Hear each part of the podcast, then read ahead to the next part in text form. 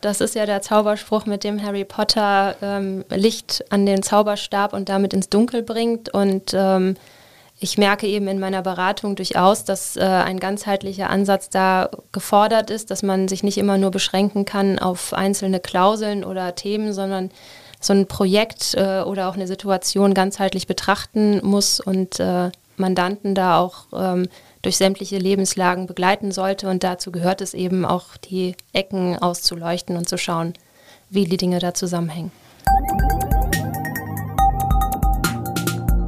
Economy mit K. Mit Martin Dovideit. Ja, willkommen beim Kölner Stadtanzeiger. Willkommen bei Economy mit K. Das K steht wie immer für Köln und deshalb spreche ich hier mit Menschen, die die Wirtschaft in der Stadt Köln und in der Region vorantreiben. Heute ist mein Gast Christina Hunger. Sie kennt sich unter anderem sehr gut aus mit Gas- und Stromverträgen und dem ganzen Kleingedruckten darin. Das ist eine derzeit gefragte Fähigkeit. Hallo, Frau Hunger. Hallo, Herr Dovidat. Vielen Dank für die Einladung. Ja, bevor wir loslegen, zuerst ein paar Worte von unserem Sponsor. Economy mit K wird unterstützt von der Köln Business Wirtschaftsförderung. Die Köln Business Wirtschaftsförderung ist erste Ansprechpartnerin für Unternehmen in Köln.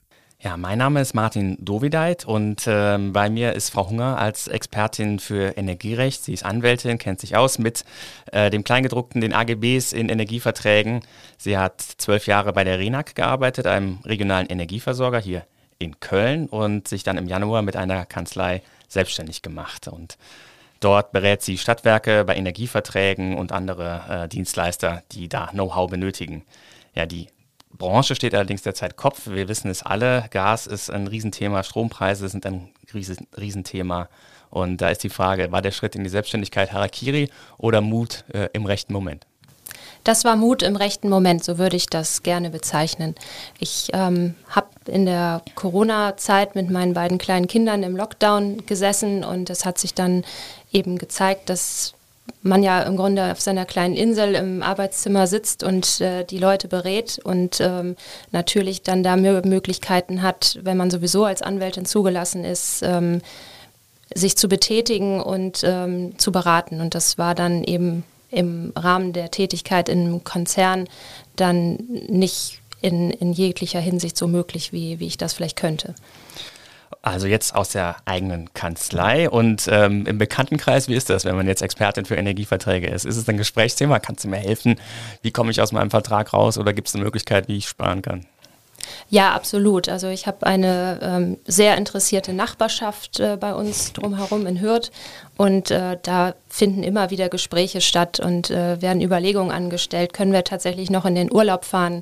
Können wir uns das leisten? Christina, was meinst du? Werden wir im Winter wirklich im Kalten sitzen? Was machen wir? Und ja, wir als Nachbarschaft haben tatsächlich dann auch gemeinsam eine große Ladung Brennholz angeschafft und äh, in den letzten Wochen dann gut in unseren Gärten verstaut. Das heißt, der Kamin ist da. Äh, worauf stellen Sie sich denn persönlich ein? Was glauben Sie, wie teuer wird es werden? Wie, wie reagieren Sie auch selbst auf die Entwicklung der Preise? Wir haben das große Glück zu Hause, dass wir mit Fernwärme versorgt werden, wie ungefähr 50 Prozent der Haushalte wohl in Hürth. Und äh, da kommen die gestiegenen Preise momentan noch nicht bei uns an. Es ist schon angekündigt worden, dass ab äh, Anfang des kommenden Jahres dann eine Preissteigerung stattfinden wird, so um die 15 bis 23 Prozent wurde zuletzt mal gesagt. Und dann werden wir einfach sehen müssen, inwiefern wir einfach äh, ja, die Abnahme so weit reduzieren und vielleicht so etwas substituieren mit dem Kamin, dass wir ganz gut über die Runden kommen.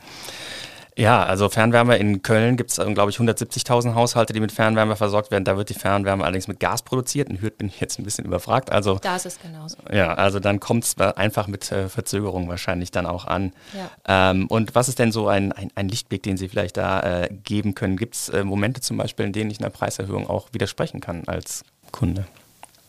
Einer Preiserhöhung können Sie immer dann widersprechen, wenn Sie eben nachweisen können, dass der Versorger nicht nur die reinen Bezugspreise weitergegeben hat, sondern ähm, ja, auch noch andere Kostenbestandteile meinetwegen mit eingerechnet hat. Jetzt zuletzt haben die Gerichte entschieden, dass man ähm, nicht wegen Wegfall, des Wegfalls der Geschäftsgrundlage als Versorger behaupten kann, man müsse jetzt unheimlich viel höhere Preise nehmen, sondern auch der Versorger muss sich an die Regeln halten, die eben mit dem Kunden ausgemacht worden sind. Das heißt, man sollte sich die AGB zu dem Vertrag anschauen, gucken, welche Preisanpassungsklausel dort vereinbart wurde und äh, überprüfen, inwiefern eben da die prozessualen Schritte zur Preisanpassung eingehalten wurden.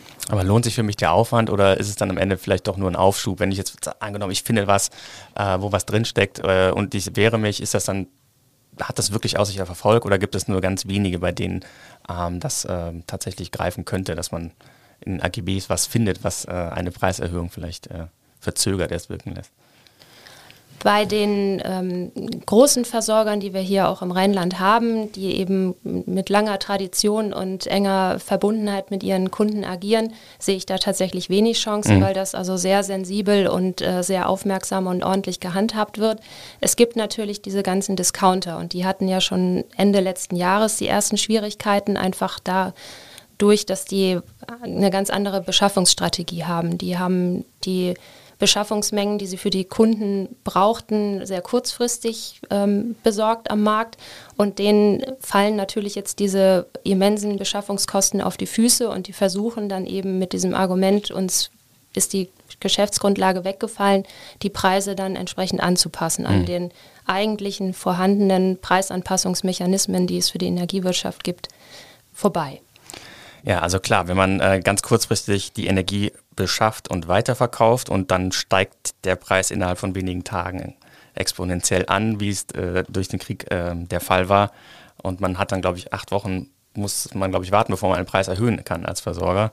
Ähm, ja, das sind sechs Wochen, sechs Wochen. Was, was, für die Grundversorgung gilt. Mhm. Und äh, dann sind es zumindest vier Wochen, so sieht das ENWG es vor, dann für alle weiteren Verträge außerhalb der Grund- und Ersatzversorgung. Genau, also das ist schon mal wichtig da, zu wissen, dass man auf jeden Fall mindestens vier Wochen Vorlauf hat.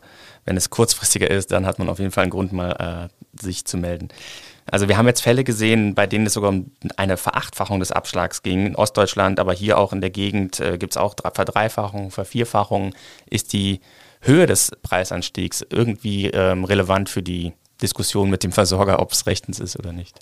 Also die Diskussion äh, um die Billigkeit der, der Preisanpassung bzw. die Erhöhung der Gaspreise ist ja nicht neu. Wir hatten 2008, 2009 schon eine erste Welle von diesen sogenannten Preiswidersprüchen. Das rollte ja wirklich äh, ja, tsunami-mäßig durch ganz Deutschland und die Gerichte haben sich sehr dezidiert mit der Frage befasst, inwiefern müssen die Gasversorger ihre Kalkulationsgrundlagen offenlegen um nachweisen zu können, dass sie eben tatsächlich nur die Bezugskosten weitergegeben haben und keine weiteren Preisbestandteile mhm. ähm, haben gegenrechnen können, um den Preis halt dann doch gering zu halten. Und insofern, wenn Versorger nachweisen können, dass ihre Bezugspreise tatsächlich so immens gestiegen sind und sie eben anders es nicht äh, ja, auffangen können, dann sind sie durchaus berechtigt, diese Preisanpassungen vorzunehmen. Dann hat der Kunde ja immer noch die Möglichkeit, von seinem Sonderkündigungsrecht Gebrauch zu machen und sich einen neuen Versorger zu suchen. Was natürlich momentan in der Lage, die wir haben, auch keine wirkliche Alternative ist. Also langfristig werden wir uns alle auf hohe Preise einstellen müssen. Und aus meiner persönlichen Erfahrung, beziehungsweise auch der Erfahrung von Geschäftsleuten aus meinem Umfeld, weiß ich, dass man einfach froh sein kann, wenn man einen Versorger hat und äh, eben einen richtigen Vertrag und jetzt nicht nur in der Grundversorgung erstmal hängt. Mhm. Ja, ich gucke auch ab und zu mal auf die Preisvergleichsportale und ähm, das kann man wirklich, kann man nicht anders sagen, derzeit vergessen. Also man kann nirgends hinwechseln und dadurch sparen. Man ist momentan seinem eigenen Versorger mehr oder weniger auf Gedeih und Verderb ausgeliefert. Ja, das ist leider so. ähm, wie sieht es denn aus bei Verträgen mit Preisgarantie? Also es gibt natürlich äh, äh, Kunden, die solche Verträge geschlossen haben, ein Jahr, zwei Jahre den Preis fix. Und auch da gab es teilweise äh, ja Versuche von den Versorgern, die Preisgarantie sozusagen zu brechen und die Preise äh, während der Laufzeit zu erhöhen, einfach weil die Bezugskosten so enorm geworden sind. Wie ist da der, der juristische Stand der Dinge? Habe ich mit der Preisgarantie gute Chancen, dass ich die äh, über die gesamte Zeit bekomme oder schlechte? Zunächst einmal hat man gute Chancen, weil natürlich der Vertrag gilt. Also der alte römische Grundsatz Pacta sunt servanda gilt auch hier in diesem Fall. Nichtsdestotrotz wird man sich darauf einstellen müssen und da kommen wir wahrscheinlich schon in die Richtung von der Gasumlage, dass natürlich diese Gasumlage ähm, so gedacht ist, dass es eben eine ähm, solidarische ähm, Form ist, um diese erhöhten Bezugskosten weiterzugeben. Und ähm, da werden gerade Instrumentarien diskutiert und äh, auch wahrscheinlich in irgendeiner Form implementiert, um auch an Festpreisgarantien vorbei ähm, diese Gasumlage für, für alle Kunden weitergeben zu können. Das ist natürlich ganz spannend, weil die Gasumlage ist ähm, noch nicht eingeführt. Da wird schon wieder darüber diskutiert, dass sie abgeschafft wird. Also Sie haben es kurz angerissen, ähm, die ähm, gestiegenen Beschaffungskosten sollen gebündelt quasi über alle Gaskunden ähm, äh, gedämpft werden und deswegen gibt es einen äh, Aufschlag ab 1. Oktober. Ähm, der wird jetzt auch erstmal kassiert werden von den meisten ähm, Stadtwerken und dann weitergereicht werden oder nicht nur Stadtwerken, also von Energieversorgern im Allgemeinen und dann eben weitergereicht werden an diese Trading Hub Gesellschaft. Jetzt ist aber schon wieder die Diskussion, dass die Glasumlage ja doch ein bisschen ungerecht ist, weil es halt die, die sowieso schon mit steigenden Preisen am meisten zu kämpfen haben, noch was obendrauf bezahlen sollen. Wie sieht es denn aus, wenn die abgeschafft wird und ich habe jetzt im Oktober schon gezahlt, habe ich eine Chance, die Gasumlage dann zurückzubekommen? Also die Versorger, und das hatte die Rheinenergie zum Beispiel auch schon auf ihrer Homepage angekündigt, das hatte ich mir nochmal angeguckt, hm. ähm, die werden auf jeden Fall gemäß der Vertragsbedingungen und der gesetzlichen Verpflichtung diese ähm, um, Umlage erheben. Die haben ja nun extra im August alle, also nicht nur die Rheinenergie, sämtliche Gasversorger in ganz Deutschland, ihre Kunden darüber informiert, dass diese Gasumlage kommen wird. Und ähm, dann wird es an der Politik sein, entsprechende Mechanismen zu finden, um dann die Gasumlage wieder zurückzuerstatten. Es ist mhm. ja nicht so, dass man unmittelbar in dem Moment, wo man das Gas aus der Leitung entnimmt, auch das Geld zahlt, sondern es ist ja sowieso immer ein gewisser Versatz, bis dann also zunächst Abschläge erhoben werden und dann eben eine Jahresverbrauchsabrechnung bezahlt wird. Und ich gehe davon aus, dass man wahrscheinlich zunächst einmal diese Gasumlage einpreist und dann in entsprechendem zeitlichen Versatz äh, die ähm, ja, Rechnung dann wiederum ausweist, dass äh, die Gasumlage nicht erhoben wurde. Aber mhm. wie das im Einzelfall tatsächlich dann gestaltet wird und ähm, welche Vorgaben dann auch der Gesetzgeber macht, das kann ich jetzt noch überhaupt nicht absehen. Also ich würde es mal als kleinen Lichtblick deuten, dass selbst wenn man jetzt ab Oktober Gasumlage pflichtig sozusagen wird, dass man vielleicht zumindest das nicht dann am Ende auf der Rechnung auch wirklich stehen hat. Ähm, angenommen, die Versorgungslage bessert sich, gucken wir mal äh, in, die, in die ferne Zukunft vielleicht. Glauben Sie denn auch, dass Preissenkungen dann in der gleichen Geschwindigkeit kommen würden wie äh, Preiserhöhungen? Die Energieversorger sind ähm, per Gesetz, also per ENWG, Energiewirtschaftsgesetz, verpflichtet, ähm, Preissenkungen genauso unmittelbar weiterzugeben wie Preiserhöhungen. Energieversorger müssen regelmäßig ihre Preisstruktur, ihre Kalkulation überprüfen und daraus ableiten, ob es entweder einen Grund dafür gibt, die Preise zu erhöhen oder eben auch zu senken. Und auch Preissenkungen werden über die gleiche Kommunikation wie auch Preiserhöhungen bekannt gegeben und äh, dem Kunden dann eben zuteil. Okay, aber das ist ja eine gute Nachricht, wenn ich jetzt diese Erhöhung eben bekomme und mir einen Kopf fasse und überlege, wie kann ich sparen und so weiter, muss ich mir zumindest keinen Stress machen, äh, dass das Senken dann nicht bei mir ankommt, weil ich nichts getan habe, in Anführungszeichen. Nein, die, um die Senkung mhm. muss man sich nicht aktiv kümmern. Die, die wird kommen. Allerdings ist das eher wahrscheinlich eine hypothetische bis theoretische Frage. Wir müssen leider davon ausgehen, dass wir gerade erst am Anfang dieser Krise stehen. Ich möchte jetzt hier keinen äh, Pessimismus aufkommen lassen, aber ähm, dieser Winter wird wahrscheinlich noch äh, relativ gut für alle abzufedern sein. Äh, die Probleme werden erst dann im kommenden Winter, also Winter 2023, 2024 dann auf uns zurollen. Das ist leider so. Ja, lassen Sie uns doch ein bisschen auf Ihr rechtliches Beratungsgeschäft blicken, das ja jetzt angelaufen ist, seit Jahresbeginn offiziell. Ähm, wie ist denn der Einstieg in die Selbstständigkeit gelungen? Wo sehen Sie gerade den größten Bedarf äh, an Rechtsberatung in Sachen Energie?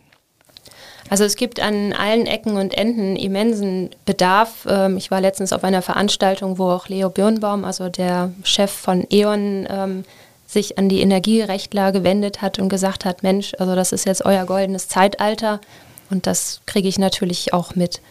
Es ist für mich ähm, sehr vielfältig. Ich war aber auch schon immer absolut eine Generalistin in, in diesem Gebiet. Äh, als ich angefangen habe, war das ja Energierecht sozusagen daumendick äh, von, von den Texten, die es gab. Mittlerweile ist es im Grunde eine ganze Hand an, an Texten, die man da bewältigen muss.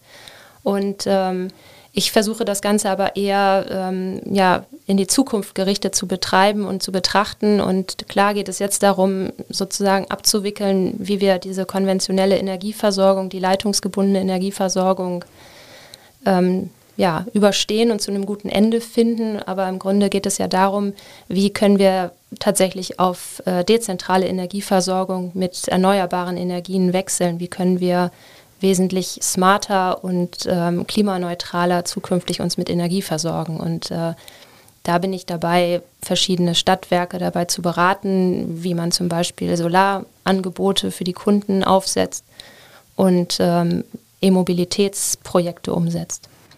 Auf Ihre Ideen äh, dahingehend gehen wir nach dem Fragengewitter noch genauer ein. Fragengewitter. So, dann lassen Sie uns ein bisschen über Sie erfahren. Ich gebe Ihnen zwei Begriffe vor und Sie entscheiden sich möglichst äh, schnell und hier und da gibt es dann auch immer eine Diskussion eigentlich. Fleisch oder vegan? Gerne vegan. Und Heizung an oder Heizung aus? Heute Morgen waren es, glaube ich, 6,5 Grad. Momentan noch Heizung aus und Wolldecke um. Fahrrad oder SUV? Fahrrad. Und in die Oper oder eher ins Stadion? Beides, aber das darf ich nicht sagen, ne? Doch, klar. Sie dürfen alles sagen. Äh, also dann zum FC auch durchaus mal, oder?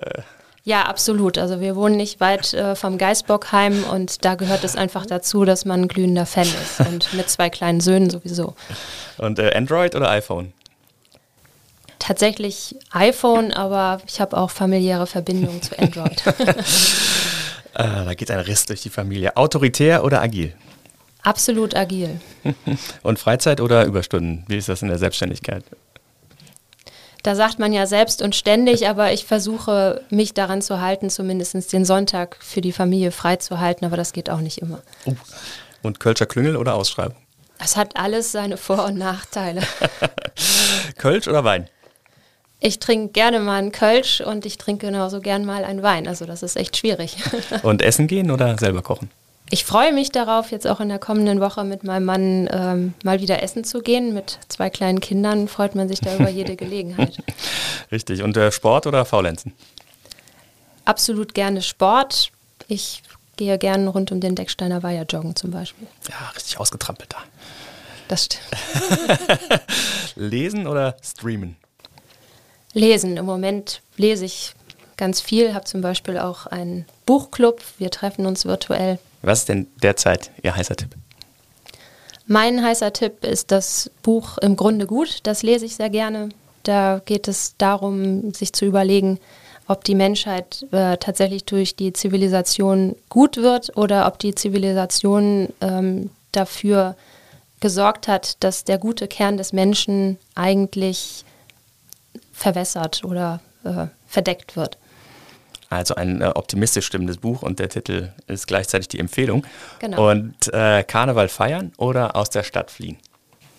Ich würde unheimlich gerne mal wieder Karneval feiern. Das äh, ist ein großes Ziel fürs kommende Jahr. Dann lassen Sie uns doch ein bisschen äh, darüber sprechen, äh, wie Sie den, den Mut gefunden haben, sich selbstständig zu machen. Weil das ist ja auch immer, äh, glaube ich, eine Frage, die sich viele stellen ähm, im Mittel, in der Mitte einer Karriere, ob man den Schritt wagen soll oder nicht. Wie ist bei Ihnen der äh, Entschluss äh, gereift? Bei mir ist der Entschluss dadurch gereift, dass ich schon immer einfach sehr interessiert war an, an vielen Themen. Ähm, für mich die Juristerei eher ein, ein Mittel zum Zweck ist und ähm, weniger meine Berufung. Ich ähm, nutze gerne eben die ähm, juristische Struktur und Denkweise, um an Themen ranzugehen. Aber es hat mir auch in meiner Zeit äh, beim Energieversorger immer unheimlich viel Spaß gemacht, ähm, Projekte ähm, mitzudenken und ähm, Dinge zu bewegen. Ich habe zum Beispiel dann auch äh, die Initiative ergriffen und dafür gesorgt, dass die äh, RENAC dann vor einigen Jahren dann auch teilgenommen hat an diesem Business Run, der da im Sommer immer stattfindet. Und ähm, ja, mein Chef sagte immer, also Sie haben schon immer agil gedacht und gearbeitet, bevor das überhaupt so genannt wurde. Das wirklich immer ein Kompliment ist, weiß ich nicht, aber es entspricht einfach mehr meiner Natur, mich äh, kreativ in, in Dinge einzubringen und, und voranzutreiben und weniger ja, Besitzstandswahrung zu betreiben. Jetzt haben Sie eben vom Buchclub erzählt und die Kanzlei heißt Lumos Legal. Jetzt stellt sich mir die Frage, Lumos nach dem Zauberspruch in Harry Potter? Ja, durchaus. Also das ist ja der Zauberspruch, mit dem Harry Potter ähm, Licht an den Zauberstab und damit ins Dunkel bringt. Und ähm, ich merke eben in meiner Beratung durchaus, dass äh, ein ganzheitlicher Ansatz da gefordert ist, dass man sich nicht immer nur beschränken kann auf einzelne Klauseln oder Themen, sondern so ein Projekt äh, oder auch eine Situation ganzheitlich betrachten muss und äh, Mandanten da auch ähm, durch sämtliche Lebenslagen begleiten sollte. Und dazu gehört es eben auch, die Ecken auszuleuchten und zu schauen, wie die Dinge da zusammenhängen. Und welche Ziele haben Sie sich gesetzt, jetzt kleine Kanzlei äh, aufzubauen? Was, was ähm, ist, ist Ihre Vision? Meine Vision ist, dass ich sozusagen einen etwas neueren Ansatz von Rechtsberatung ähm, leben und anbieten möchte. Das heißt, skalierbare Rechtsdienstleistungen anbieten möchte. Dass ich möchte wegkommen von der klassischen 1 zu 1 Beratung, die natürlich für den Kunden auch durchaus kostenintensiv ist und möchte über ja, Online-Kurse und Tools die Möglichkeit bieten, ähm, sich selbst zu helfen, indem ich zum Beispiel für ein bestimmtes Thema einen äh, Leitfaden vorgebe und äh, dann mein Mandant, mein Kunde über sogenannte Vertragsgeneratoren, die ich vorher dann eben vorausgefüllt habe in sogenannten Entscheidungsbäumen, in die Lage versetze, sich selbst die Verträge so zusammenzustellen, wie er sie tatsächlich braucht. Genau, der äh Fashion-Name dafür ist Legal, äh, Legal Tech. Genau. Äh, also Technologie und äh, Juristerei zu verknüpfen. Und Sie haben jetzt auch letztens an einem Hackathon äh, teilgenommen. Ähm, viele wissen, was das ist, viele aber auch nicht. Vielleicht kurz einmal erklären, was das überhaupt ist, ein Hackathon. Das war mir auch lange Zeit nicht so klar, aber es hat mich unheimlich gereizt, da teilzunehmen. Ich habe mich eben mit diesem Thema Legal Tech in den letzten Monaten mehr beschäftigt. Das ist äh, eben wie Sie schon sagten, diese Verknüpfung von äh, ja, IT, äh, Digitalisierung mit eben der klassischen Rechtswissenschaft oder Rechtsberatung und bin da auf viele Studenten gestoßen. Also auch hier in Köln gibt es das sogenannte Legal Tech Lab Cologne. Das ist eine Studenteninitiative, die da sehr umtriebig ist und über die bin ich dann eben auch auf diesen Legal Hackathon gestoßen, der von hier dem Verlag Wolters Klüver und Ebner Stolz, einer Wirtschaftsprüfungsgesellschaft, ausgerichtet wird, schon seit einigen Jahren. Und ähm, ja, man hat sich dann ein Wochenende lang bei denen im Verlagsgebäude eingeschlossen und äh, Ideen entwickelt und dann vorgestellt. Und eine Jury hat dann darüber entschieden, inwiefern die Idee dann tatsächlich marktfähig ist und einen Bedarf am Markt dann auch decken kann. Ja, und Sie haben gewonnen bei dem Wettbewerb, das kann man ja ruhig sagen, mit äh, einer Idee, die Sie vielleicht kurz einmal äh, skizzieren können. Ja, meine Idee geht eben in die Richtung äh, von dem, was ich eben schon beschrieben habe. Also mein Ansinn ist es ja, skalierbare Rechtsdienstleistungen anzubieten und das möchte ich gerne ähm, paaren mit ähm, noch äh, einer weiteren Unterstützung beim Projektmanagement ausgerichtet auf Stadtwerke, die jetzt eben gerade in der Not sind, ähm, die Klimaziele, die durch den Green Deal auf europäischer Ebene vorgegeben wurden, dann eben auch runtergebrochen auf die Gemeinde umzusetzen. Also jede Kommune in Deutschland hat bestimmte Klimaziele festgesetzt bekommen und ähm, die ähm, Anforderung ist vielfach, ähm, dass man die richtigen ähm, Maßnahmen und Projekte erstens identifiziert und dann eben auch umsetzen kann. Und äh, ich möchte eben mit einem Team zusammen eine Plattform schaffen, auf der man dann verschiedene Maßnahmen vorgestellt bekommt, dahinter dann bestenfalls dann schon Best-Practice-Lösungen aus anderen Gemeinden zu finden sind, man sich eben an Leitfaden, Leitfäden orientieren kann und das Rad nicht neu erfinden muss, sondern eben das, was jemand anderes schon mal erfolgreich implementiert hat, einfach übernehmen und umsetzen kann. Also so ein Beispiel, was ich gesehen hatte, einen kleinen Einblick hatten Sie ja äh, schon gewährt, war, wie richte ich eine Ladesäule ein als kleine Kommune. Da will ich jetzt keine große Kanzlei mit beauftragen, dass sie das für mich ausarbeitet. Ich kann mit ein paar Klicks mir den Baukasten zusammenstellen und äh, bin dann rechtssicher unterwegs, wenn ich sowas äh, vorhabe als Kommune. Ähm, sie haben das Team erwähnt, mit dem Sie das machen. Das finde ich ganz äh, besonders. Sie haben ja ganz besondere Unterstützer an Ihrer Seite. Ja, als äh, große Unterstützerinnen an meiner Seite habe ich meine beiden Schwestern tatsächlich. Ähm, die eine ist äh, UX-Expertin, äh, das heißt, sie ähm, hat auch in der Energiewirtschaft schon einige Projekte umgesetzt, wo es darum ging, ähm, ja, Produkte und, und, und man nennt es Customer Journeys, gerade auch für Energiekunden, ähm, äh, so zu gestalten, dass sie eben auf den ersten Anblick und, und äh, das erste Lesen verstehen, worum es geht und sie sich eben angesprochen fühlen und intuitiv durch äh, zum Beispiel so eine Website durchgeführt werden. Und ähm, ja, also sie ist eine absolute Klimaaktivistin und äh, war letztens dann eben auch in Frankfurt auf einer großen Klimademo. Dann rief ich sie an und sagte, hey, ich habe hier diesen Legal Hackathon gewonnen und äh, jetzt geht's los. Und da sagte sie, ja, Mensch, also ich habe so viele Ideen, lass uns das zusammen umsetzen und ähm, ich glaube, da wird richtig was Gutes raus. Und die andere ist eben meine zweite Schwester, die bei Google arbeitet und ähm, dann die Expertise aus dem Vertrieb von äh, digitalen Produkten mitbringt. Und wir stehen ja als Schwestern natürlich sowieso schon seit Jahren immer im Austausch. Ein ganz besonderes Familienunternehmen, das da vielleicht entstehen könnte. Das wäre nicht schlecht, das würde unsere Eltern sicherlich freuen. ähm, ja, und ich, ich sag mal so, die Vision ist ja bei der, ähm, bei, beim Kampf gegen den äh, Klimawandel die Gemeinden eben ähm, zu unterstützen. Ist es jetzt da nicht so ein bisschen tragisch, dass eigentlich diese ganze Energiekrise, die Debatte um, äh, ähm, um den Klima äh, ähm, Notstand, äh, den ja einige Kommunen offiziell auch ausgerufen haben, überdeckt? Atomkraftwerke werden von den Grünen am Laufen gehalten etc. Also man merkt ja, dass die Klimathemen nicht mehr den gleichen Anschlag haben. Die Teilnehmerzahlen bei Fridays for Future sind drastisch gesunken. Es sind da nur einige Indizien, die zeigen, dass das Thema vielleicht ein bisschen aus der Öffentlichkeit äh, verschwunden ist im Vergleich zu vor drei Jahren. Ja, aber nach meinem Eindruck beschäftigen sich die Leute ja viel, viel mehr als jemals zuvor, zum Beispiel mit der Aufrüstung von Solaranlagen auf ihren Dächern. Also wenn man sich jetzt umschaut in Köln oder auch in der Umgebung, sind also beileibe noch nicht äh, viele Dächer dann tatsächlich mit einer Solaranlage ausgerüstet und bedingt durch die hohen Energiepreise äh, suchen sich natürlich alle irgendwie Alternativen und äh, da liegt es nahe, sich mit einer Solaranlage zu beschäftigen. Und äh, insofern sehe ich da schon einen starken Bedarf und man sieht ja auch verschiedene Ansätze dann auch aus dem Bereich äh, Smart City, die äh, dafür sorgen sollen, dass wir einfach auch Mobilität ganz neu denken. Und äh, aus meiner Sicht sind da eben auch gerade die Stadtwerke in ihrer Funktion ähm, als äh, örtlicher Daseinsvorsorger absolut äh, im, im, Zentrum dieser Diskussion und äh, sind diejenigen, die tatsächlich dann auf kommunaler Ebene auch die richtigen Schalter betätigen können. Aber dazu müssen sie dann eben auch ertüchtigt sein. Ja, dann hoffen wir Ihnen, dass das mit Lumos Legal äh, gelingt. Und äh, ganz herzlichen Dank, dass Sie bei uns waren, Frau Hunger. Ja, ich danke Ihnen.